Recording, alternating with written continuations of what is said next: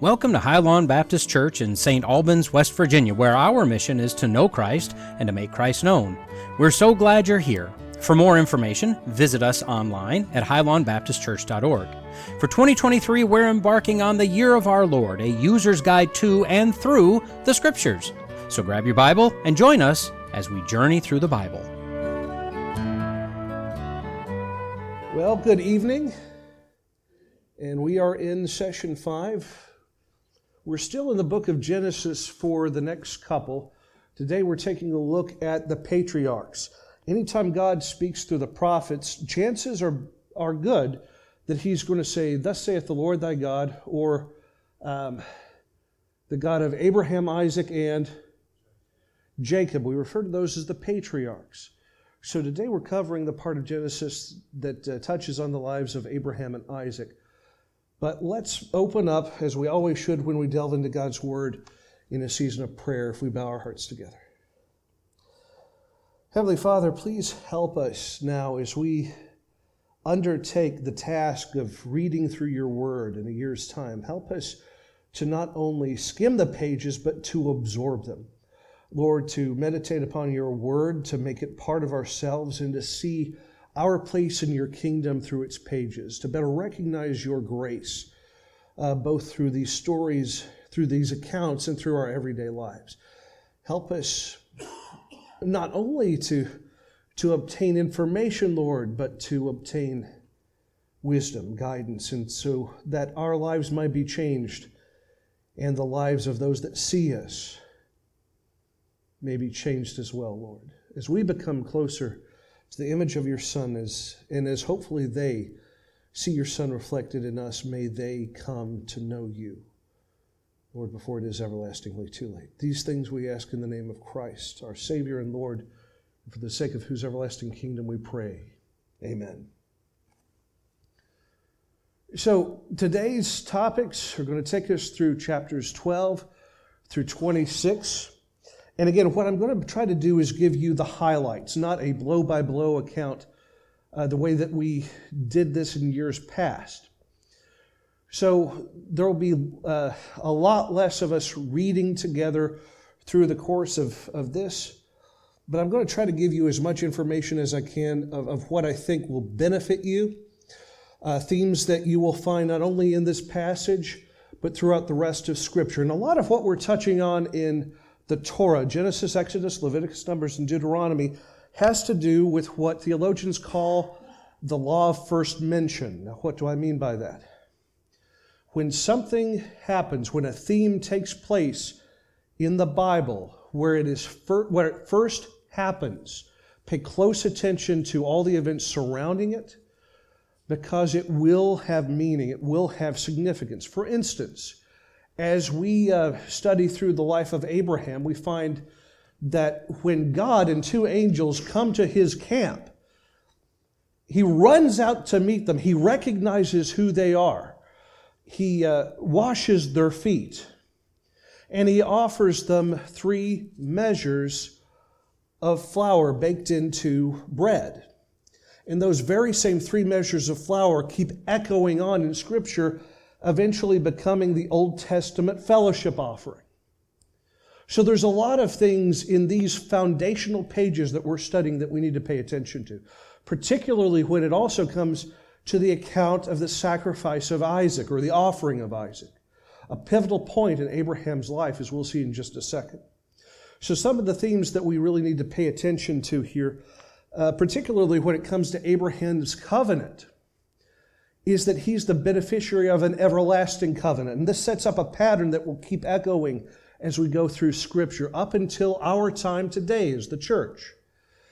We'll see that he struggled a lot, even though he was considered a righteous man in both Testaments. He struggled between relying upon his own human wisdom and God's wisdom. This is particularly evident when uh, we uh, talk about Ishmael and Isaac. The child, one is the child of uh, begotten through earthly wisdom, the other one, the child of the promise, a child that comes about as an act of God's grace. There's also this curious incident in uh, as Sarah's identity in Egypt when he has to sojourn in Egypt for a little while during a famine. he introduces his wife, Sarah, to uh, Pharaoh's household as his what? His sister. He tries to confound the Egyptians so that he himself will be safe. He tries to concoct a plan through his own volition instead of relying upon the safety and security of God. So these are things that we need to look out for because they apply to our lives as well. There's his relationship with this strange character called Melchizedek that we'll talk about in just a little bit. Uh, he is the king and priest of, of the Most High God in a city called Salem, a city whose name literally uh, through Hebrew means peace. Salem and uh, Shalom are very closely interconnected. In fact, Salem, the kingdom, the city state of Salem, will later on become Jerusalem, which means literally New Salem. There's also, of course, the offering of Isaac as a testament of faith, and that's a passage of Scripture with a whole lot of misconceptions that I hope to dispel and give you the vocabulary to dispel. So, Abraham's family comes from Ur of the Chaldeans, which is the capital of, of Sumer, what would later become Samaria. Um, he's the father of Terah. Terah, whose name, if memory serves, I believe that his name translates as uh, to delay. And we'll talk about that in just a second. In the book of Joshua, he is identified by Joshua himself as an idolater, he and his whole family before him. So Abraham is someone that the Holy Spirit introduces himself to and then becomes a remnant out of, or the Chaldees he marries his half sister, Sarai, who is fathered by Abraham's father but comes from a different mother. Now, this is Abraham's journey. When Abraham is called out of Ur of the Chaldees, Ur is that city, that small little blip on the map by that first green arrow in the far southeast of the map, the Mesopotamian region, right along the, the banks of the Euphrates. And at first, he follows the river north to a community, uh, the Arameans, where he parks for a little while eh, while he awaits, and I hate to say this, but he waits for his father to pass away. Once his father's death occurs, then he finishes his trek down to Canaan, there in the southwest of the map. This is his original call, where he travels from the Chaldean area through the Mesopotamian region up to Padan Aram and through the city of Haran, where his relatives remain. In fact, this is where his servant would later go to pick up a, a wife for Isaac. And you'll see the same thing happen when Jacob uh, goes into exile against his brother Esau. This is where he ventures to. This is the second half of his journey from the north, kind of close to where in today's time Israel would meet with Syria and, and Turkey in that area. And then eventually he would come down to the following uh, the Sea of Galilee, down the Jordan River, into the area of the Great Salt Sea, what we call today the Dead Sea. You'll notice in the bottom to, to the south there are also these two strange cities on the plain there at the bottom end of the, uh, the Dead Sea, Sodom and Gomorrah. Now, when you talk about kings, when we hear about kings later on, we're not talking about giant kingdom nation states as we're used to in today's time. We're talking, for the most part, about city states. We're talking about, like most of us have studied about the Greek city states of classical literature, where Athens was its own kingdom, where um, Tyre at one point was its own kingdom, where um, Sparta was its own kingdom, and so on. So, for the most part, Salem, the city of Salem, which later becomes Jerusalem, uh, was its own kingdom. So, a lot changes over the course between Genesis and the book of Joshua. In Genesis 12, Abraham is visited by God. And during his call, he gets these promises that his family will become a great nation, that God will make Abraham's own name great, that Abraham will be a blessing, and not only that, but his family would bless what? All the nations of the world will be blessed by him, all the peoples. Now, again, in some cases, when the Bible mentions nations, it doesn't always mean kingdoms or countries. For the most part, like in the Greek word ethnos, it's talking about people groups. What we, in some cases, some of us may refer to as races or as tribes. I will bless those that bless you, and I will curse those that curse you. In other words, I'll bless your allies, meaning literally your friends, those that wish to be a blessing to you, and I will curse those that curse you. If they're an enemy yours, they're an enemy of God's, is basically what he's setting up there. If they're a friend of yours, then they're also a friend of God's. Now, I want you to bear this in mind through to today's time because this, this covenant that is being enacted with Abraham is a what kind of covenant? What is the time stipulation on it? Exactly, there isn't one. It is an everlasting covenant, one that is built upon through successive covenants, up to and including the covenant of Christ's relationship with the church again, all nations will be blessed through Abraham. The Mosaic covenant is built upon the Abrahamic covenant. That you will go into the land and possess it, that it will be a land for you flowing with milk and honey. As long as you are faithful, you will be rewarded, but if you are disobedient, you will be punished. Okay, for the most part, the Mosaic covenant, we'll get into that a little bit later. And later on, that in turn gets fed into the Davidic covenant, especially when you consider that all nations of the world, all families of the world will be blessed, because the Messiah was promised to come from whose line? King David's. So all of these promises, all of these covenants feed into each other. As we go on with Abraham's story, are there any questions before we continue? Anything up to that point?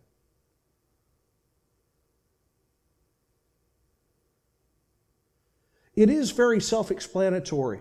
And a lot of this you would probably have already been covering in just in Sunday school. Here's where things get a little more technical.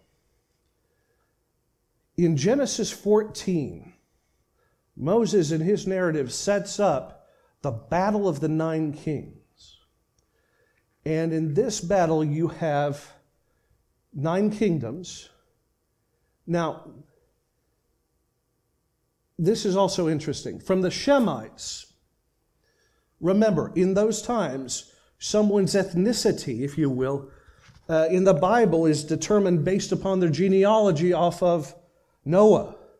So you have Shemite tribes, Shemite kingdoms, Amraphel from Shinar, Arioch from Ellasar, Chedorlaomer from Elam, and Tidal, which uh, many of your translations just refers to as a king of nations. And I'm supposing that that means it's a city state that uh, had political sway over others. Then you had the Hamites, or actually the son of Ham, who is Canaan, father of the Canaanites. And Noah's, for a lot of, for, for this, Noah's prediction actually comes true. Bera, who is the king of Sodom, Birsha, who is the king of Gomorrah, Shinab, who's the king of Adish, and Sheber, who is the king of two city states, Zeboim and Bela, which in your copy of God's Word and in your maps will later come to be known as the southern city of Zoar, whose name strangely means light. Uh, the reason that Shember has a star next to his name is that he dies apparently during a preceding battle, and the dual kingdoms of Zeboim and Bela get split. That's how you end up with eight kings mentioned here, but nine kingdoms. I want you to notice about the, in, in Genesis 14, where it names these kings. Chedorlaomer is actually the overlord of this region. He's the big king of kings, if you will, who these, the rest of these kings kind of report to. But it mentions Amraphel first, king of Shinar. Now, what I want you to realize is in this case, the kings are not being listed by importance in the story, but importance overall. Shinar is a series of plains located in the far east of the Arabian Peninsula on which what city was built? And they left the ark and dwelt in the plains of Shinar, where they built a city, and that city was called Babel, which means, in effect, he later, the kingdom that he's a part of, will later be known as Babylon, which is why it's listed as important as it is here. Now, moving on. This is a close up of that region from the previous maps. This is where Abraham is, is located. Now, the plain on which the battles mostly take place is the plains of the Great Salt Sea, the Dead Sea, the place that will later be conquered by the Moabites. And it's down there at the very bottom where you see Sodom, Gomorrah, Zoar, all that in the, in the very lower end of Israel. Now, Chedorlaomer again is the high king of this region. But the Canaanite kingdoms eventually rebel. Now, King Chedorlaomer is actually able to put down that initial rebellion. And uh, the kingdoms of Zeboim and Bela split. But the Canaanite kingdoms gather again for one last decisive battle in the Siddim Valley, and that's along the banks of the Dead Sea. But he attacks and he conquers, he reconquers those kings.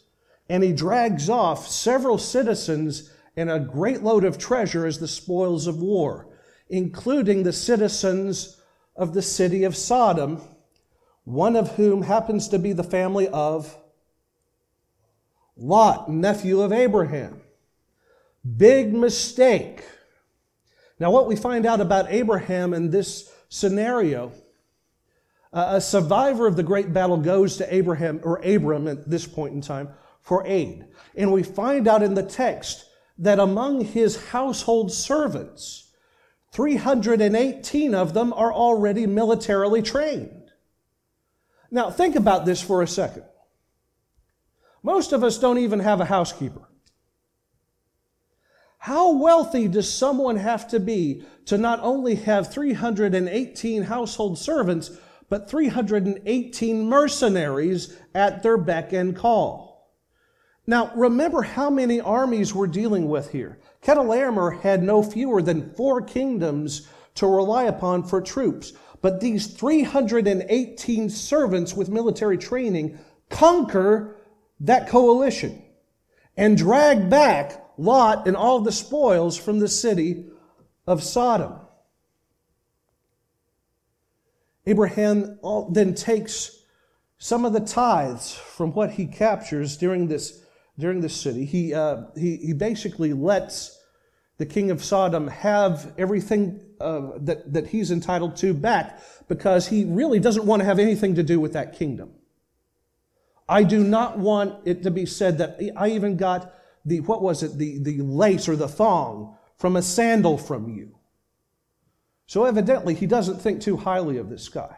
But what he is able to take and keep for himself, he ties a percentage of it to Melchizedek, who is not only the king of Salem, but he is also its priest. That is very important for you to know as we get into the New Testament, particularly to the writer of the book of Hebrews, who uses Melchizedek as an example, as a prototype, if you will, for the position that Jesus holds post resurrection. Because Jesus is not just the coming king, but right now he serves as our great high priest. He ever liveth to make intercession for you. Meaning that you have a prayer warrior above all prayer warriors whispering into the ear of God right now on your behalf and that person is no less than the Son of God Himself. He ever liveth to make intercession for us. A priest in the order of Melchizedek, meaning prophet, priest, and king. In the Old Testament, he is the only exception to the kingship, to the royal line, and the priesthood ever coming together. As we'll learn later on, the, the kingship is always held by someone from the tribe of Judah. The priesthood is always held by someone from the line of Aaron, who descends from the tribe of Levi. They are never to be together in one person until the person of Jesus, who is in the likeness or after the order of Melchizedek. And Melchizedek does something remarkable here too.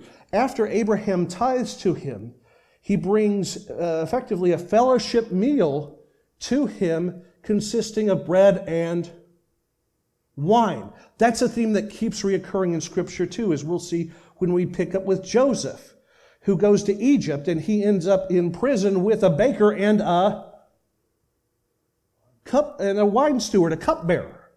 So this theme of bread and wine, the supply and the fellowship with God, keeps coming up in scriptures over and over. But again, law first mention, so please pay attention to it. The covenantal walk, almost immediately, just as an echo of what will happen in the New Testament. Immediately after, almost immediately after, in the text of this incident with the, the, with the priest and king, presenting the believer with bread and wine, God commands Abraham to prepare a sacrifice, but no ordinary sacrifice. In, in ancient uh, Near Eastern texts, we hear to this referred to as a barath, meaning to cut an agreement, to cut a covenant. Several animals are splayed in half and laid in a figure eight pattern. And the idea is if this were any ordinary covenant, that the two people, a greater Lord and a lesser Lord, would walk between the bodies in a figure eight pattern, and while they are walking together, they would be reciting the terms of the covenant, effectively saying, If I betray this agreement, may I be like these animals. So it was not just a religious act, it was also very much a symbolic act. Usually, when a covenant is undertaken, it is between a greater Lord and a lesser Lord, one promising their fidelity or their fealty, the other one promising their protection and their supply. But strangely enough, all Abraham does is he prepares the sacrifices. He lays out the sacrifices. Everything that is supposed to be done in this act of, of ceremony is done by Abraham himself. And yet, when it comes time to take the ceremonial walk together between him and God, what happens to Abraham? He's put to sleep. God puts him to sleep. And then the very presence of God through fire, we read, makes the covenantal journey. Symbolically stating that Abraham can't add anything to the agreement. See, remember, up until this time in his life, Abraham was constantly struggling between human wisdom and God's grace. Works and grace, human wisdom versus God's wisdom. Abraham cannot add anything to it. Abraham cannot take away anything to it. God, by taking the covenantal walk, effectively puts the, puts the entire weight of this agreement on his own shoulders. All Abraham can do is be its beneficiary. So, in this agreement, there is a, a, re, a restatement of committing the promised land to Abraham's descendants. But God also mentions that Abraham's descendants would also enter into slavery and be abused for a period of 400 years. Their time in Egypt, as we read later on in Scripture, amounts to 430. 30 years they weren't abused, they were welcome guests. And then after a, pro, uh, excuse me, a Pharaoh who did not remember Joseph comes to power, then they become enslaved. So they will be slave for 400 years, but once that 400 year cycle is completed, they will return to the promised land having plundered their abusers. Does that sound familiar? Let's move on now to Genesis 17. Uh, any questions? Uh, I'm sorry, let me pause here for a second because that does cover quite a bit of ground. Anything, any questions that you may have about Abraham's life up to that point?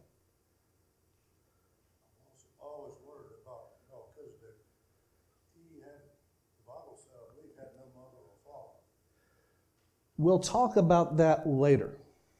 as we get into the New Testament.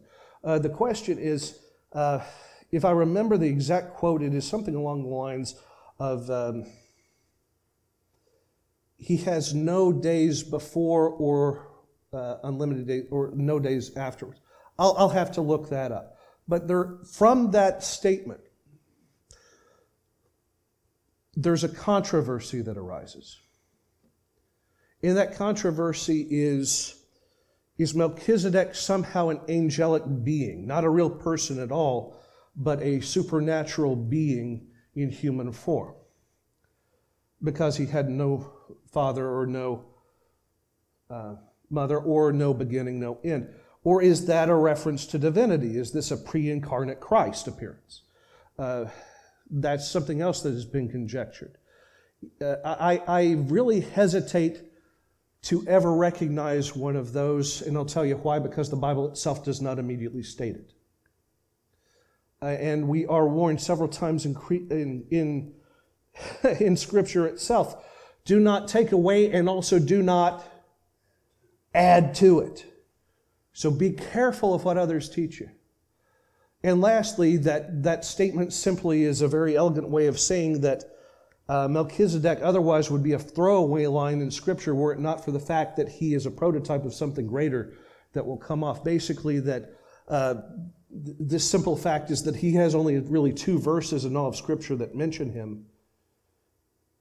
And it, it means that pay attention because even though he seems insignificant in that way, he is very significant in another way.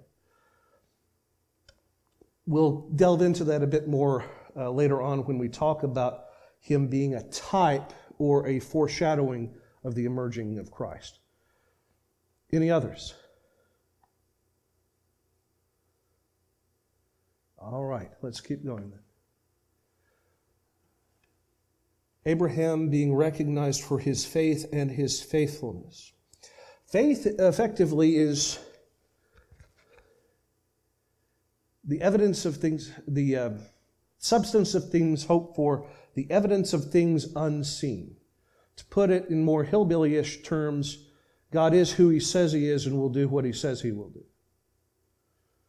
Faithfulness is acting accordingly. God asks you to do something, so you do it. Now, up until this point in time, this has been a struggle in the life of Abraham. Go into the land I will show you. Well, I'll take a stopover in the, the northern part of Aram for a little while, a few years. Um, go to Egypt and secure yourself. Well, while I'm at it, I don't really trust God because there are these other people out here, so I'll, I'll make up this story about Sarah. It's technically true, but I'm afraid. I'm looking at the problem instead of the God who is really the solution. But eventually, an angel will accuse uh, Abraham before the throne of God, and we will see how that takes place in a little bit later. But in this particular episode, Abraham receives a visitation.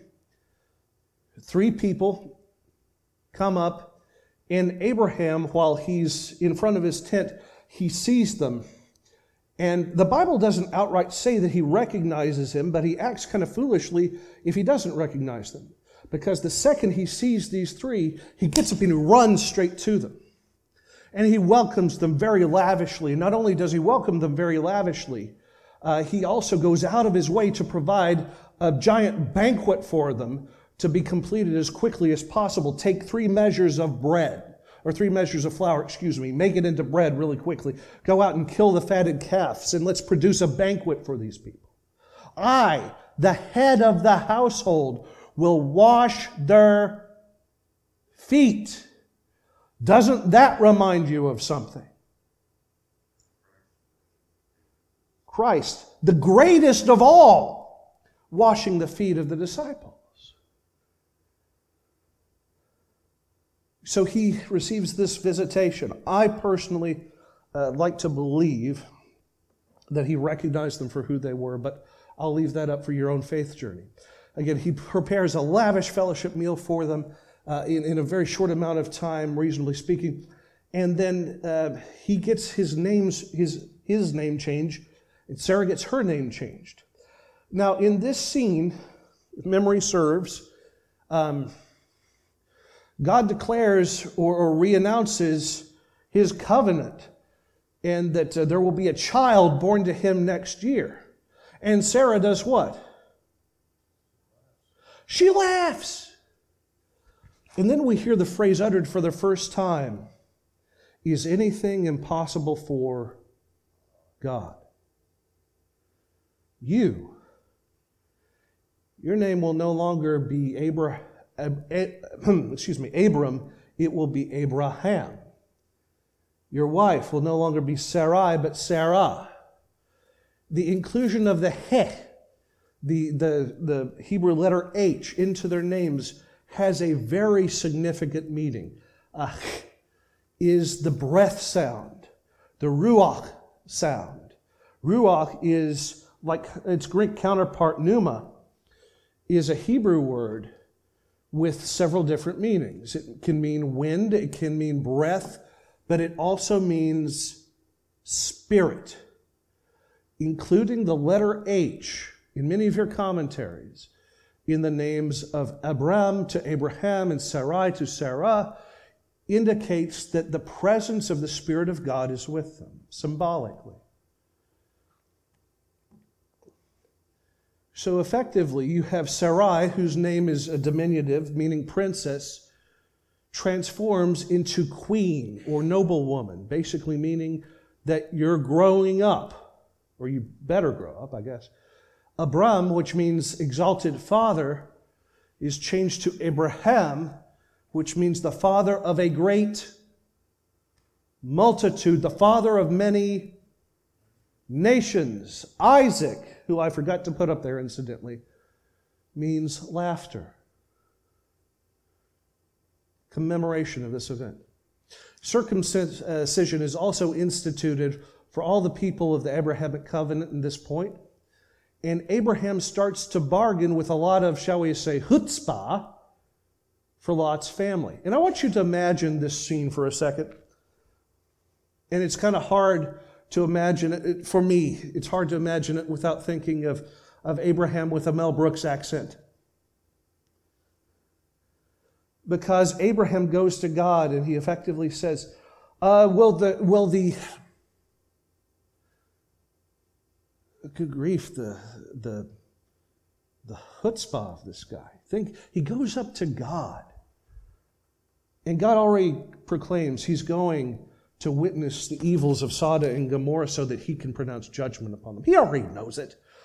But Abraham, not fully understanding uh, the nature of God, I believe, goes up to him and he says something along the lines of, Will the judge of all the universe, or will the king of all creation, uh, will the righteous one destroy the entire city if, say, there are even 50 righteous in it?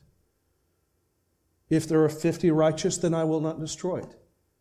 All right, what about 45? 40, 35, 30. Would you believe 10? I mean, he goes down the numbers trying to, to bargain grace for the city on behalf of his relatives, on behalf of his nephew Lot's family, to protect them. And as we take a look, uh, again, Sodom and Gomorrah are at the very bottom, the plain located just on the southern banks of the Dead Sea. So, two angels uh, in Genesis 19 investigate the city.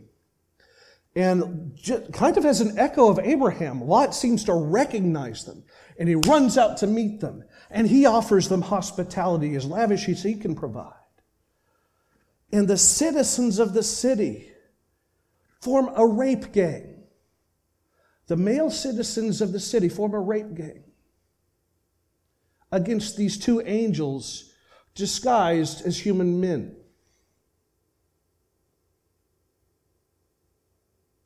And they proclaim. Lot actually, at this point in time, he has two virgin daughters that are already pledged to be married. And in some of your commentaries, it will say that um, because of the Near Eastern degree of hospitality and the supreme emphasis of blessing and cursing that it places on hospitality, that he offered the crowd his daughters instead. Others will say, and I, this is up to your own faith journey, Others will say he knew that they were heavenly messengers. This, again, is someone that had sojourned with Abraham for quite a while, who had heard the stories of the God who commanded Abraham to come from Ur the Chaldeans and make this insane journey to a place where he was an alien. So there are many that believe that no, this wasn't about tradition. This was about him understanding that he had visitors from God At any rate, it sounds, it sounds shocking to our ears today that he tried to protect them in this way.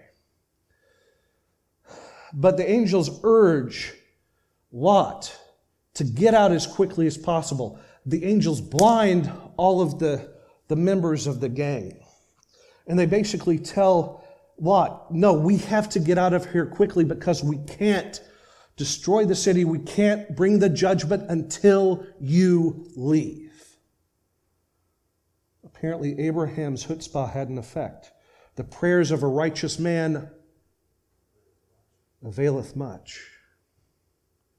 We cannot do what we've been sent to do until you're safe. After an argument with the, with the angels, they whisk Lot and his family out of the city. And then we see that fire and sulfur, fire and brimstone start to rain down upon them until nothing is left.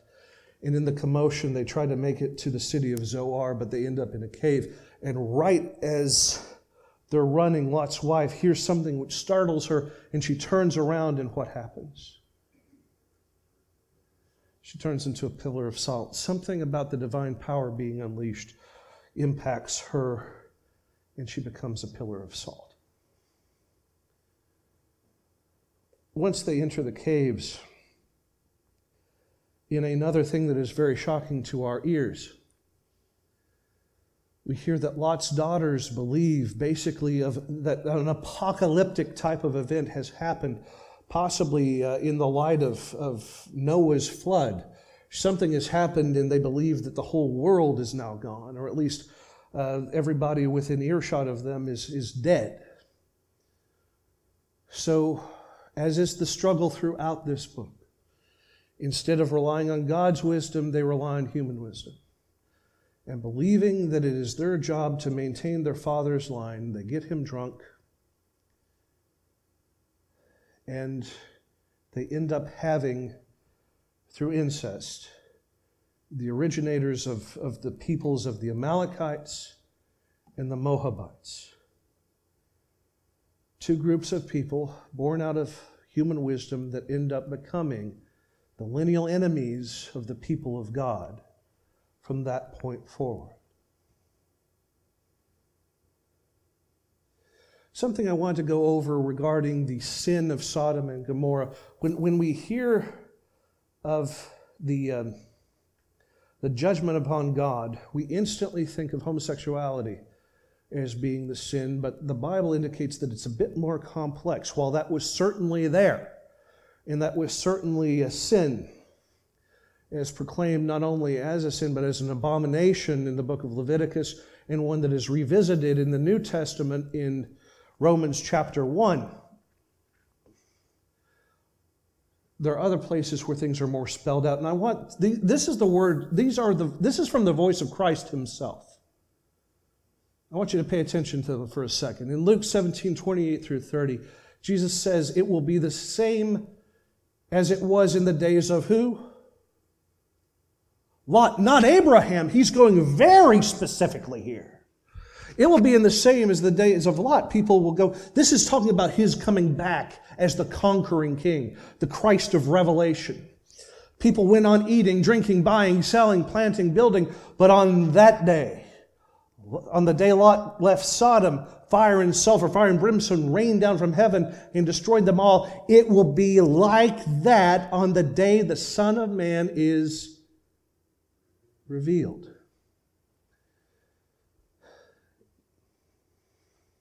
Now, this is a bilateral meaning. The first is that Jesus is, yet again, talking about the rapture type of event where the, the righteous, where the saved are whisked out before the judgment happens, before the day of the Lord happens. But I want you to notice the surrounding circumstances that he includes. He's including the sin of Sodom and Gomorrah specifically. It will be this bad at the time when all this happened. So there's a duality of meaning here. Jude calls this out in verse 7 and mentions Sodom and Gomorrah by name. Sodom and Gomorrah and the surrounding towns committed, mark this, it highlights its sexual immorality and perversions. So there you go. But it goes on and serve as an example by undergoing the punishment of eternal fire. But on top of that, the prophet Ezekiel goes on to say that there are more sins compounding that we also need to be aware of. In other words, it wasn't a sin de jour. It wasn't simply a one sin that they were fixated on. No. This was the iniquity of your sister Sodom, according to Ezekiel 16 49 through 50. She and her daughters had pride, plenty of food, comfortable security, but didn't support who? The poor and needy. They were unjust. They trampled on the necks of those that served them, the poor, the needy, the marginalized. They were haughty and detestable, did detestable acts before me, so I removed them. When I saw this, they had no regard for the quality of human life or for the image of God and the way the image of God comes to be.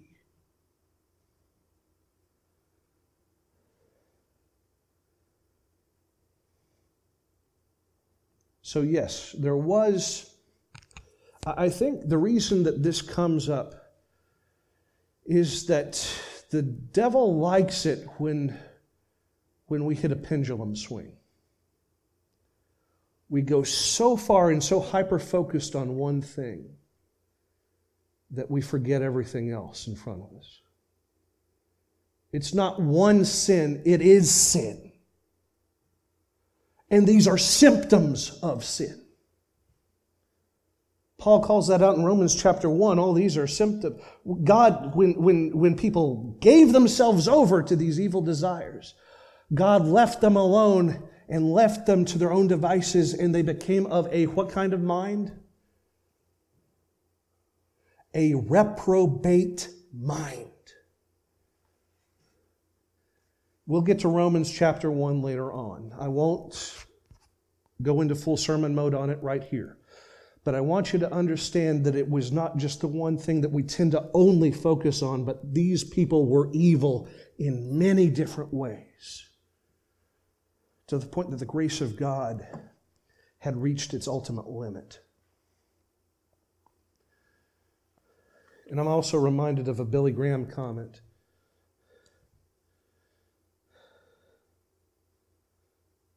And actually, a Thomas Jefferson comment, one of the I tremble at the thought of my nations when I remember that God is a just God. Billy Graham also is quoted once as saying, when he looked at the condition of the United States and the direction that the society was heading, he said, if God doesn't eventually judge the United States, or, then he has to apologize for Sodom and Gomorrah. Many link that to the fact that we have a blessing built into the people that we've been allied with up to this point in time. I won't get into all that here, but I find it interesting. But moving on. God's wisdom versus human wisdom. Again, a constant struggle, well, a, a, near constant struggle in the life of Abraham, which does come to a point in a head, and I'll we'll get into that in just a second. Ishmael is eventually born of a relationship that Sarah initially goes for. In fact, she's the one that recommends it. Maybe this is the way that God intends this to happen. Why don't you take my handmaid from Egypt Hagar as your wife, as a concubine, and have the child through her. Again, God's wisdom versus human wisdom, acts of grace versus works. And Abraham's response is effectively, okay. and he has a son named Ishmael. Human wisdom works doubt, acts of the flesh. Again, we see his descendants. Ishmael is blessed because he is a child of Abraham, and he has a multitude of descendants, but they all end up becoming enemies of Israel.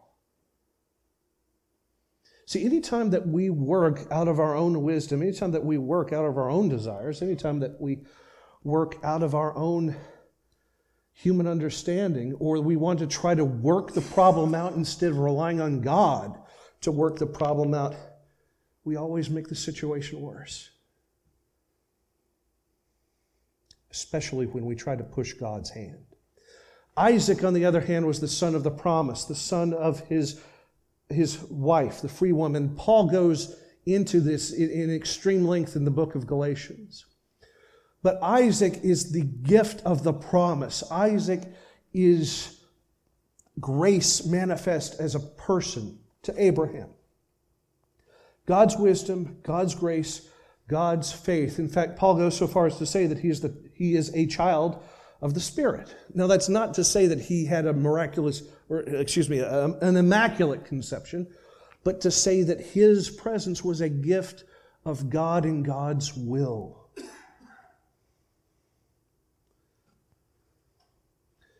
Then in Genesis 22, we see a bizarre echo of what we will finally come into the Gospels. And we also see. Uh, the turning point in Abraham's life when he no longer relies on his own wisdom or his own works type of righteousness.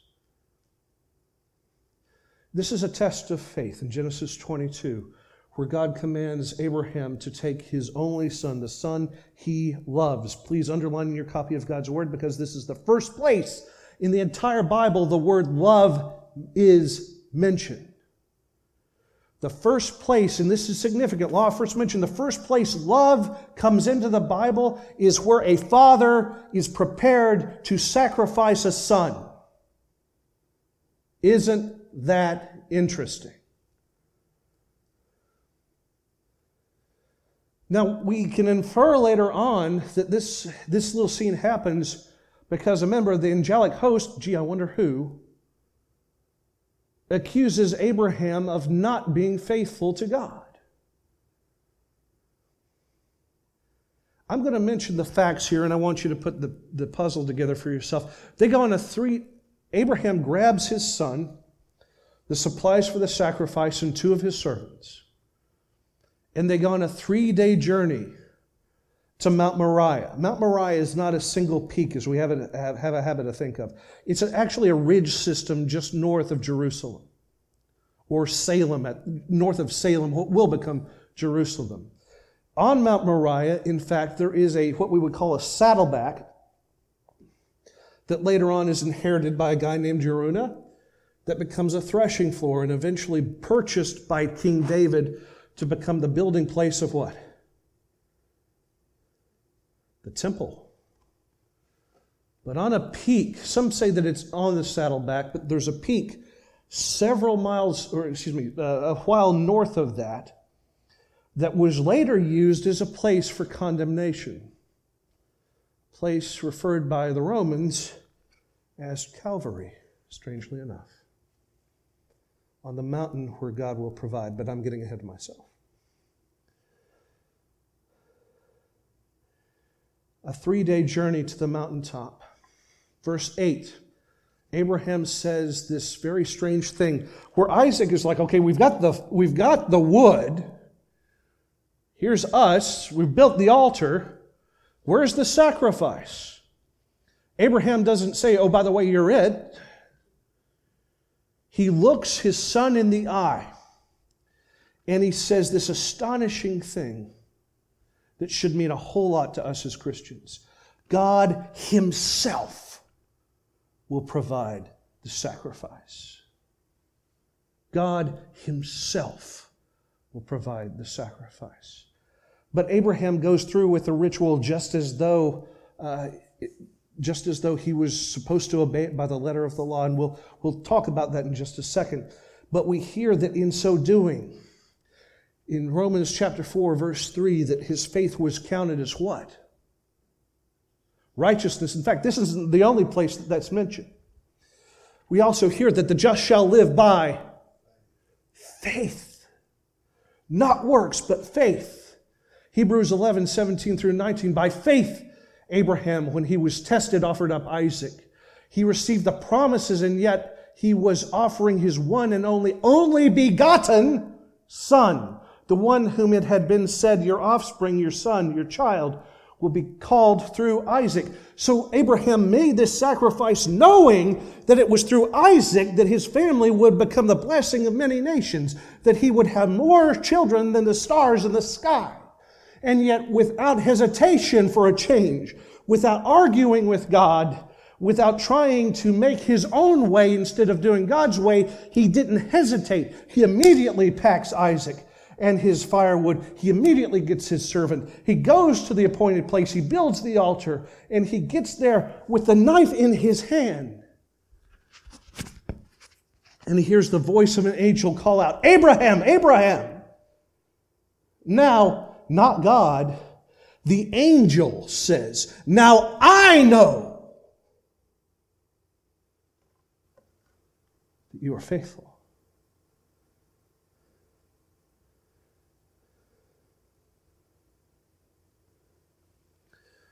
Verse 19 He considered God to be able even to raise someone from the dead. This is Holy Scripture. Abraham didn't know what God was going to know to do, but he knew that God was going to do something. He knew that Isaac was not going to die, even though he was commanded to kill him. He knew that there would be an intervention of some way, even if it was a resurrection. He considered God to be able to even raise someone from the dead. Therefore, he received him back, figuratively speaking. So, this is the pathway it took from him to get from uh, Beersheba all the way up to Mount Moriah or the Moriah Ridge. A three days journey. That's also significant. So he stands as an example of God's faithfulness and also God's desired level of dedication from humanity, from us, from His children. I want you to think about that for a second because that is a tall order. That is an incredible challenge. The same faith demonstrated here by Abraham is the same faith that God is trying to sculpt into pure form in us. I'm not saying that we will have to contend with having to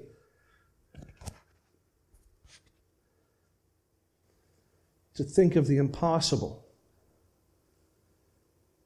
But we serve a God who delights in not only making promises to his children, but delights in keeping each and every one of those promises.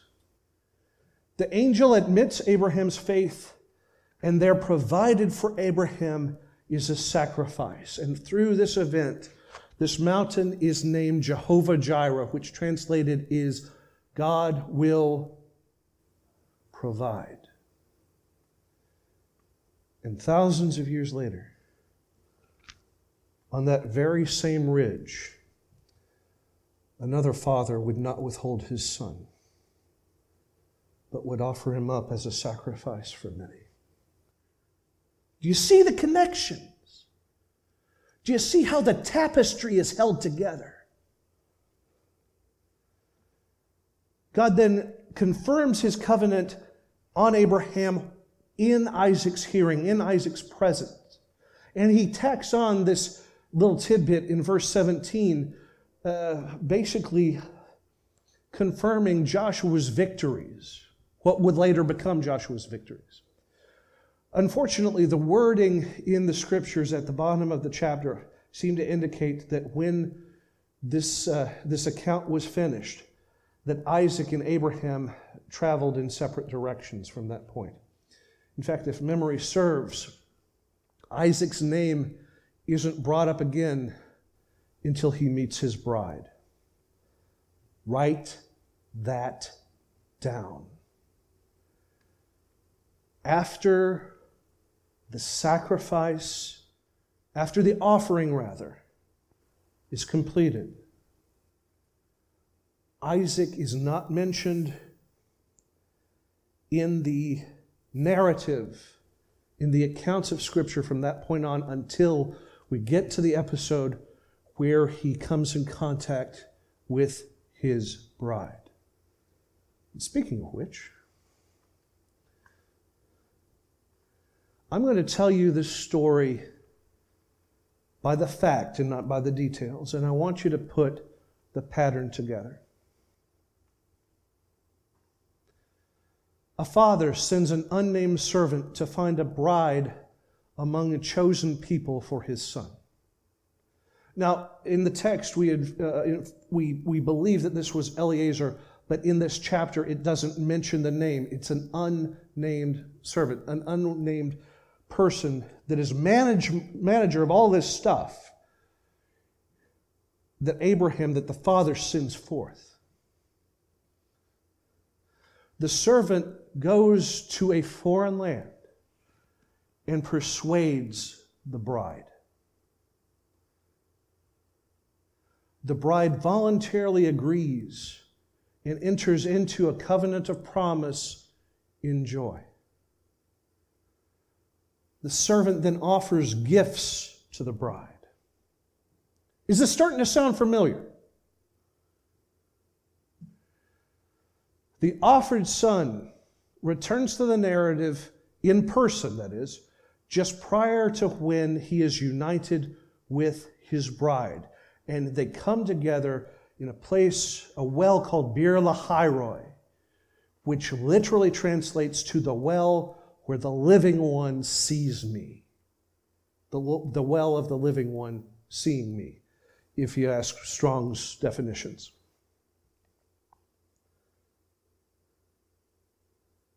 Now, if I didn't mention Eliezer, Abraham, Isaac, or Rebecca, if I didn't mention the words Beer Lahairoi and just mentioned what that means, what does this sound like? The New Testament is in the Old Testament concealed. The Old Testament is in the New Testament revealed.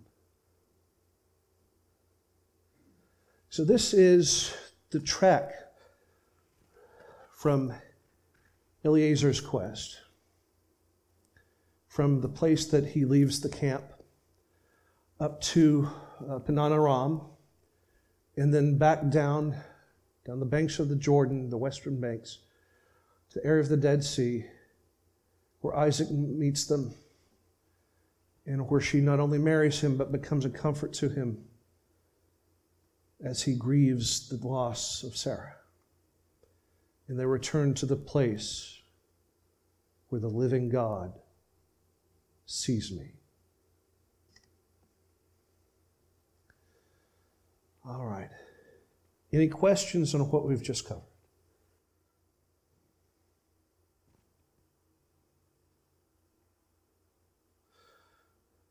Did you find that interesting, neat? Okay. Next time, we're going to cover the last two, or the last of the patriarchs that's usually named, and his son who saves the family, Jacob and Joseph. While we're preparing for that, for your discussion groups, I want you to consider uh, a few questions as you're reading along in your copy of God's Word. And I realize that some of your reading plans, you might have already covered these chapters. That's okay. But I want you to think about, remember to share your reading highlights with each other and your journal highlights. But with, with that, I want you in your groups to consider these three questions. Number one, what were you like before Christ? Who were you before you encountered Christ? Before the moment that you became a regenerate Christian, what were you like? What would other people say about you? What would you say about you? And then compare it to who you are now. Who are you in Christ? What defines you in Christ? What has the Holy Spirit done in your life to change you from the person you were to the person that you have become? And another question, a very vital one. What impact is your new example making on others? The impact that you have had, the impact that you are making now. It can be with your family, it can be with your coworkers, it can be with the people that you socialize with. And there's a reason that I'm asking that before next service, because next service we're going to come across this gentleman by the name of Jacob. To give you a, a sneak preview, if you will, the word Jacob literally means heel catcher, one who trips up others the jokester, the prankster, the not so very nice guy, as we're going to find out. If God can redeem Jacob, God can redeem anybody. But in the end, God does redeem him and he leaves him changed to the point that he also changes his name. How is that a reflection in your life, is ultimately what I'm asking. Who were you before Christ? Who are you now? What impact has that difference made and is continuing to make? And all God's people said, Amen. Please don't forget to meet with your groups. Anything else before we dismiss?